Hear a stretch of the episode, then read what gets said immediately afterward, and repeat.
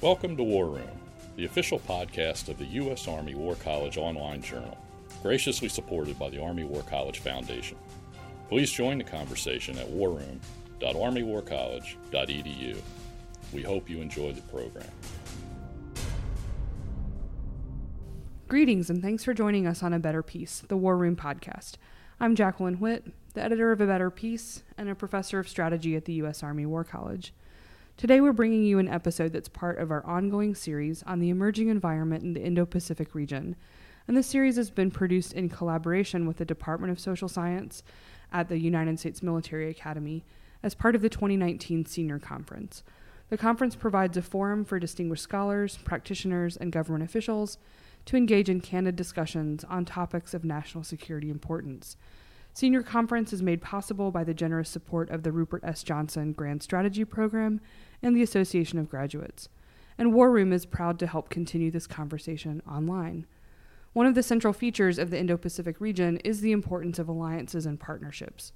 For the United States, five of its seven mutual defense treaties are in this AOR, and working together with partners on issues from deterrence to proliferation to security to humanitarian assistance and disaster relief is a critical element of strategy. But these alliances and partnerships require cl- plenty of care and maintenance. They don't always come easily.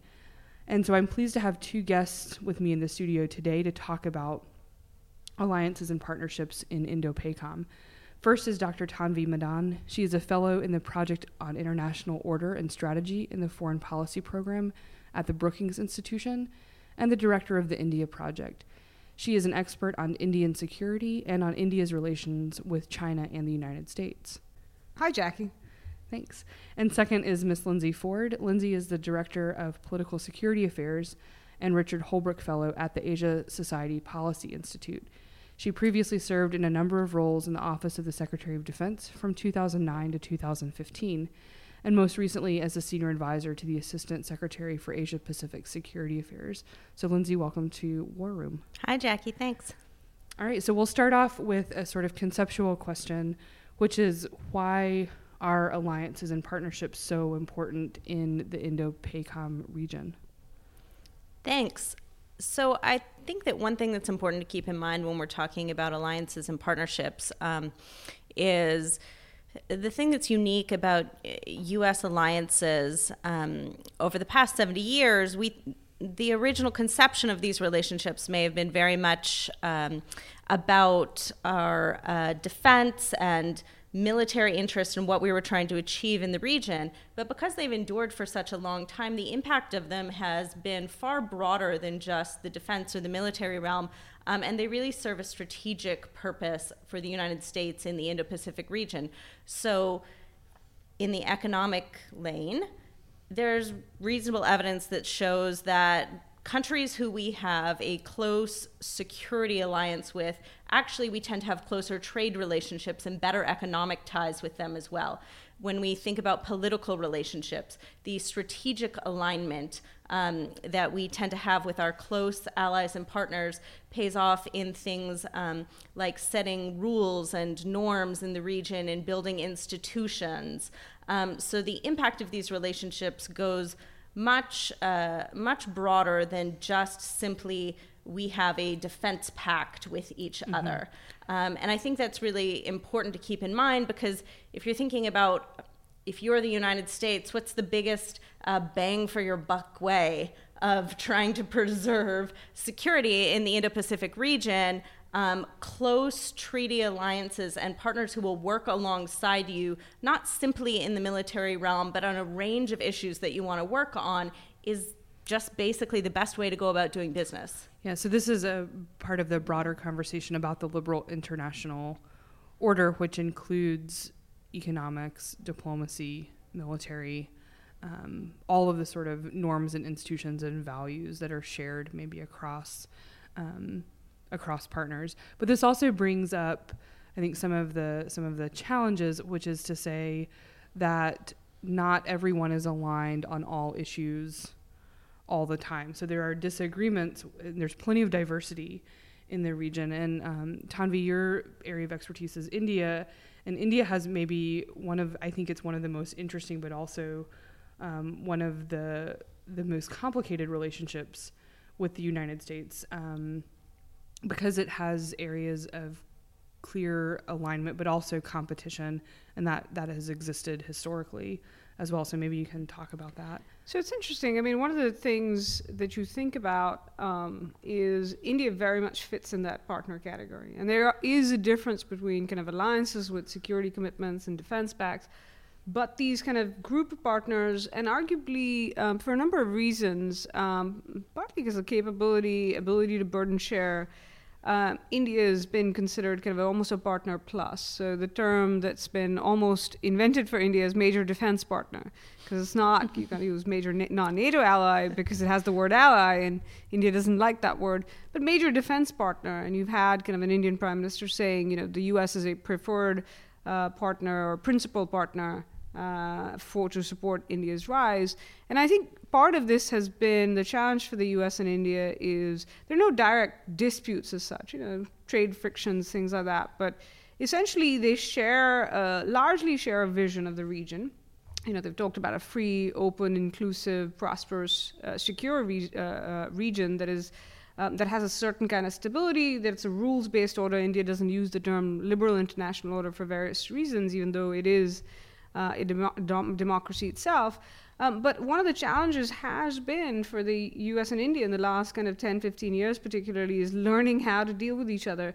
Because on the one hand, you have a country like the US that's been used to dealing with uh, allies and adversaries, and that's how things are structured. And in India, you have not just kind of an, an, not quite an avoidance of alliances, but just a country that doesn't do alliances, and its bureaucracy and its decision making is structured not to ally. And so to, to find not just kind of strategically, but to have the two systems now, you know, what access will India get to, uh, you know, defense technology, advanced technology? Uh, it's clear what allies get. So now one of the things that, the, you know, both countries have had to think about, well, what does this kind of major defense mm-hmm. partnership uh, uh entail? Uh, but for a country like India, even though it's not getting a security commitment uh, and doesn't necessarily want one, what it does get from not just the U.S. but a number of it has close relationships uh, with U.S. Uh, other U.S. allies, particularly Japan, is uh, especially as it's trying to enhance economic and defense capabilities. That's a huge reason for it. Um, and and the other big thing is, you know, the, what it gets from a partnership is that with a shared challenge, and both see China as um, a shared challenge uh, and its behavior in particular, um, I think there's a sense that uh, in India that it wants to say, see the U.S. committed to the region and active there to serve as that balance uh, against China in a way that it wouldn't have admitted uh, 10, 15 years ago. Sure. So China seems central to so many of the conversations in the in the region. It's the most obvious competitor or adversary um, to the United States. It's uh, of obvious concern to American allies like Japan. It's like you said, of obvious concern uh, to to India and other partners in the region as well. So, how do you envision um, the role of China with regard to the alliances and partnerships that emerge in the Indo-Pacific region?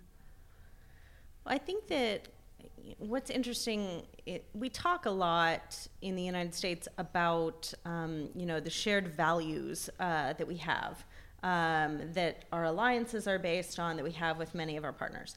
Um, and that's true, but the reality is it has to be more than shared values because at the end of the day it really has to come down to shared interests um, and so when you look at some of the um, the traction and the progress the united states has made in really like accelerating and deepening its um, defense alliances and partnerships in the last several years let's all be honest about why. It's because the sense of shared threat and that sort of shared interest that people have converged around because of concerns about the rise of China and its behavior towards its neighbors has become so much more acute. Um, and so while the while the downside of that is that China is certainly enhancing its defense capabilities and doing so in a way that um, appears threatening to many of its neighbors because there is a lack of transparency, because you are not clear um, what might China actually do. with all of these new capabilities that it has. Suddenly, there are islands in the middle of the South China Sea. These appear threatening. China says they're not, but how do we know? Um, so, while that's not a good development, um, if you want to find a silver lining in that situation, um, for the United States, I think it has brought allies and partners together um, around a really sense of a much more acute need to provide security and stability in the region than there was, let's say, in the 1990s. Um, the Cold War was over, and sure, there were lots of things going on, um, but maybe we can kind of like take our time mm-hmm. on some of these problems. So and maybe some more centripetal forces sort of pulling people together in the face of a common in the, in the, fa- in the face of a common threat. problem, you know, it forces you to perhaps get past some of the concerns um, that you might have dithered about. Uh, right in in other circumstances i mean in the india relationship it's a great example i think both india and the united states have just frankly gotten over certain mm-hmm. things in order to learn how to do business together. Yeah, I mean, now the differences, uh, the large differences, you know, in trade, or for example, the fact that India buys certain equipment from Russia, mm-hmm. or that the U.S. doesn't like kind of um, the fact that India and Iran have a relationship. None of that stuff has gone away. Um, or that for India, that the U.S. has a certain interest with Pakistan. But what they've done is uh, they've got better when they have this kind of pull factor which is a shared concern about China's rise, its behavior, and they have a lot of common concerns. And I think a lot of um, allies and partners have this, and you could list them across kind of security domain, economic domain. Increasingly, we're talking about kind of sharp power, so in, in kind of political and economic uh, um, influence terms. Um, and so I think you know it's created that pull factor, which helps you then say we need to manage these differences. They're not large enough. We need to keep our kind of eye on the ball, so to speak. And so it it has created, you know, people sometimes used to complain, oh my God, you know, the U.S. is in the region, it's asking us to do. So there was this U.S. supply, but not necessarily demand, and uh, there is this kind of demand factor, a pull factor. Uh, in uh, there was a Cold War historian, Geir Lundestad, who um, would talk about how uh, NATO and kind of the European projects. These were all, He used to use the term empire by invitation, that it wasn't imposed by the US, mm-hmm. it was kind of the Europeans pulling. Mm, we don't use obviously terms like empire anymore, but it is kind of, you know, a um, coalition, if nothing else, um, by invitation. Uh, and, and but there uh, has to be mutual benefit for what's yeah happening. and i think you've seen all the countries essentially say these are all the countries who say listen uh, they reject the kind of Chinese idea of Asia for Asians and will say we think of the US as an Asian or Indo Pacific country. Even somebody, uh, you know, India used to complain about kind of the US being too present but you've heard the Indian Prime Minister say, you know, when I look east, which is their kind of Indo Pacific strategy, it's called ACT East now, but when I look east, I see the western shores of the United States, essentially saying this is a resident power. It's not an external mm-hmm. power mm-hmm. that, um, you know, is different um, from us. Sure. If those are the centripetal forces, right, China sort of pulling alliances and partnerships together um, to face a sort of common perceived um, challenge, what are the centrifugal forces in the region? What are the forces that are maybe pulling on alliances and partnerships to challenge them or to make them more difficult to maintain? I think that one of the big things uh, over the last decade or more um, is uh, the sense that in the post 9 11 era, uh, the United States became extremely focused on um, the quote war on terror, on dealing with a lot of the problems that we had uh, in the Middle East, um, dealing with Afghanistan and you know other issues in, in South Asia there, but that that became really um, such a preoccupation for the United States that it maybe did take its eye off the ball um, in East Asia, and that as much as we came and said, We're here, we're a Pacific power. Um, that country said, We're not entirely sure that we believe that as much anymore because it looks like you guys are pretty bogged down elsewhere. You're pretty by, busy. We're pretty busy, right? Um, and, and by the way, we all see that on a daily basis because you know your forces are far more there um, then we necessarily see them here everywhere that we would like to see them. It seems like you're spending a ton of money there as well. Um, and so, why should we believe that you're really going to be here? And the reality is, China picked up the ball on that narrative and, you know, peddled it around the region fairly successfully. And I think you know, um, there you could think of this as the three C's problem, right? So, um, two of them are related to U.S. Uh, or how allies and partners see the U.S., and one is kind of across the board. Um, I mean, I think the biggest C is China itself, which is each of the countries involved, all U.S. allies and partners, but the U.S. as well, has interactions and engagements with China, including a pretty significant economic relationship. So this is not going to be, you know, people tend to use the word you know, term new Cold War. This is not going to look like uh, U.S. Soviet competition. That was significantly different. Um, these are all allies and partners uh, that have these kind of relationships, and to the extent possible. Uh, as, as Lindsay's often written about, the, especially countries in Southeast Asia, for example, they don't want to choose. Uh, they don't want to be asked. Of course, they want the U.S. to choose them, yes, but they don't right. want they don't want to uh, make a choice. So it's not it's not quite choose. so easy as sort of balancing and bandwagoning the, that the economic ties to China are going to be significant in the region, sort of no matter no matter. Well, and what. for the U.S. as well, right? Till recently, uh, when there is kind of this more competitive approach, there was a sense in the U.S. as well that not just because of economic reasons, but because you needed China's cooperation for a large set of kind of global goals, whether that was climate change, whether that was cooperation in kind of uh, various in- international institutions, that essentially you needed to kind of keep the relationship or not push China on some of these mm-hmm. concerns mm-hmm. that people had. So I'd say that's kind of this one C, I think the other two are one, you know, some a couple of things that uh, Lindsay alluded to, which is uh, commitment and credibility. And uh, the reason I'm drawing it, credibility is more kind of, uh, will you be there? And can we be assured? And it's not just a, a problem that is specific to the Trump administration or President Trump. I mean, to some extent, allies are always unsure, right? You always want more Right, um, allies need always need reassurance. Yes. Farmers are always angry, right? Peasants are always revolting, right? This yeah, is yeah. And so you know, to, to some extent, you can say, well, this happens, but there has been kind of concern. You know, some of that might be alleviated by some of the assurances that Secretary Pompeo gave uh, in the Philippines recently, but then that's offset by some of the concerns uh, vis-a-vis South Korea and kind of downgrading those mm-hmm. exercises. I think the commitment issue is a little broader and it's it's it's bipartisan, which I think people in the region are paying attention to this debate in the US about retrenchment. Yeah. Um, and what they would like to see is rebalancing, not retrenchment. So I think that's those are kind of the issues. And just kind of that's related to um, what they see as retrenchment. I mean, they are obviously concerned about um, resources in the region, but I think you could also fit in something that the US were drawing from the TPP, the Trans Pacific Partnership, as part of kind of uh, essentially uh, pull the U.S. pulling itself out of the game, and so essentially ceding some ground. Now the Japanese and the Australians and others have picked up.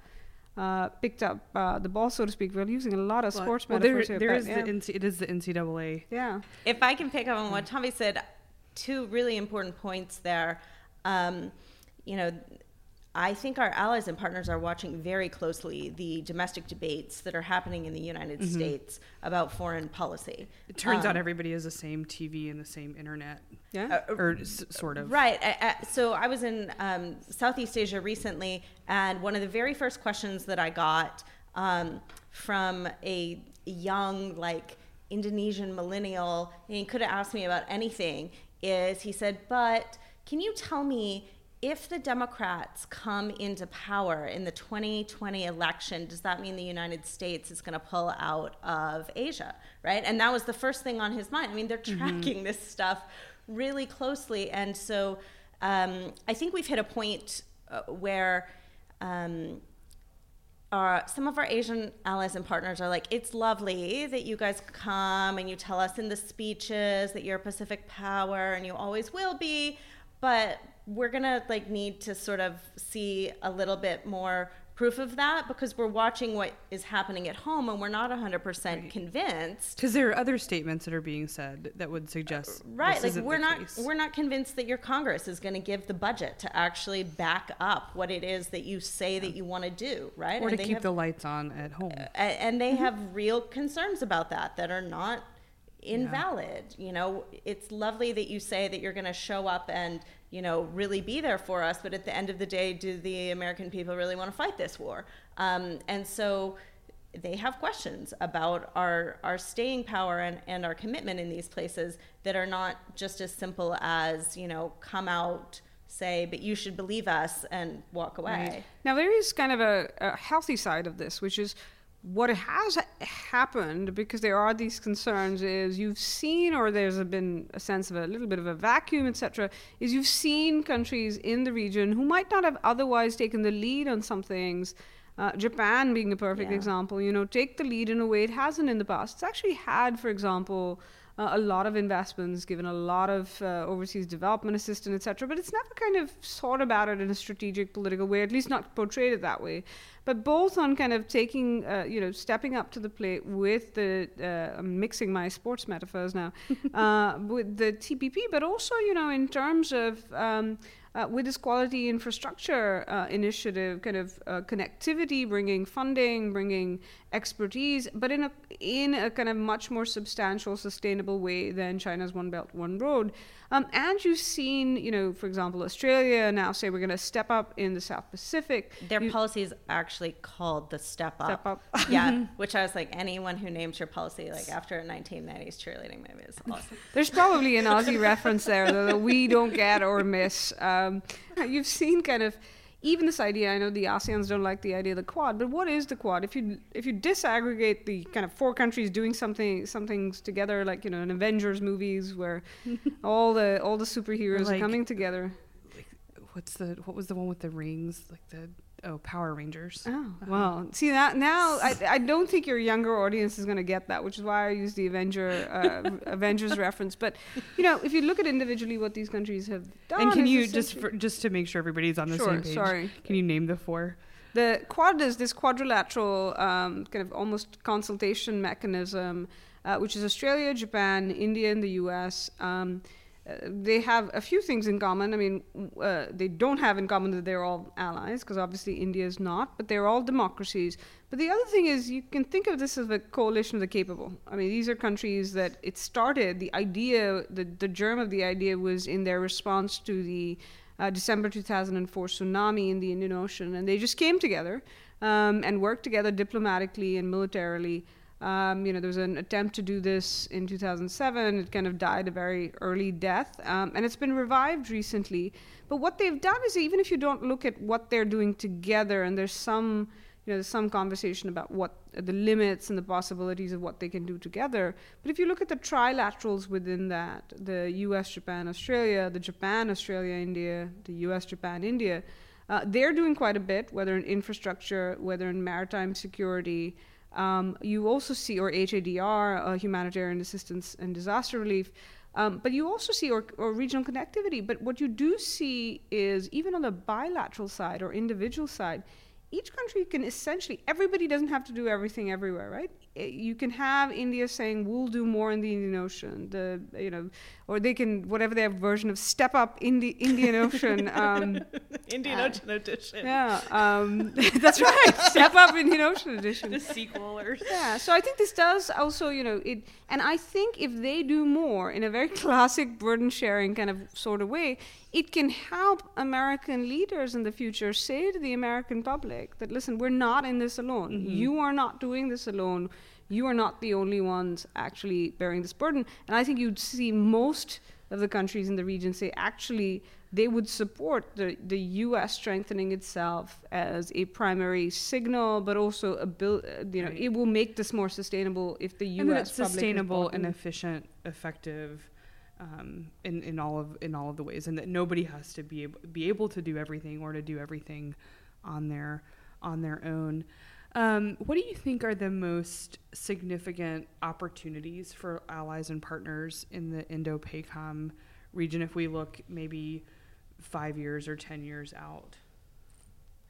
Um, I actually think, I guess, picking up on what Tanvi was just talking about, that one of the more interesting developments in recent years is that you have seen countries like Japan and Australia and others essentially say, we're willing to kind of um, pick up the ball on, on building greater multilateral cooperation in, in the region rather than just waiting for the United States to do it. And I think that's a really important development. Um, and it's one that's been kind of happening organically. Um, because I, one of the greatest challenges of the way that uh, Asian, what we call regional security architecture, uh, developed is that it was very US centric, right? It's mm-hmm. what we call this hub and spoke model of the United States in the middle uh, with all these relationships with individual players, but they didn't necessarily have great uh, relationships or connectivity to each other. Um, and so, increasingly, rather than waiting on the United States to sort of force people to come together and get along and cooperate, uh, they're looking for ways to do that on their own. And I think when you think forward about what is a sustainable sort of model for um, security cooperation look like in the region, it has to be something um, that countries other than the United States want to figure out how do we build this organically together in a way that works for us and is sustainable. Mm-hmm. Well, it also kind of stems the Chinese argument often, right? That this is a U.S. imposed right. uh, vision of the region, where you have countries in the region essentially saying, "Listen, we we are we support this kind of view of this free, open, inclusive region." Um, which means you know China can be part of it if it follows the rules.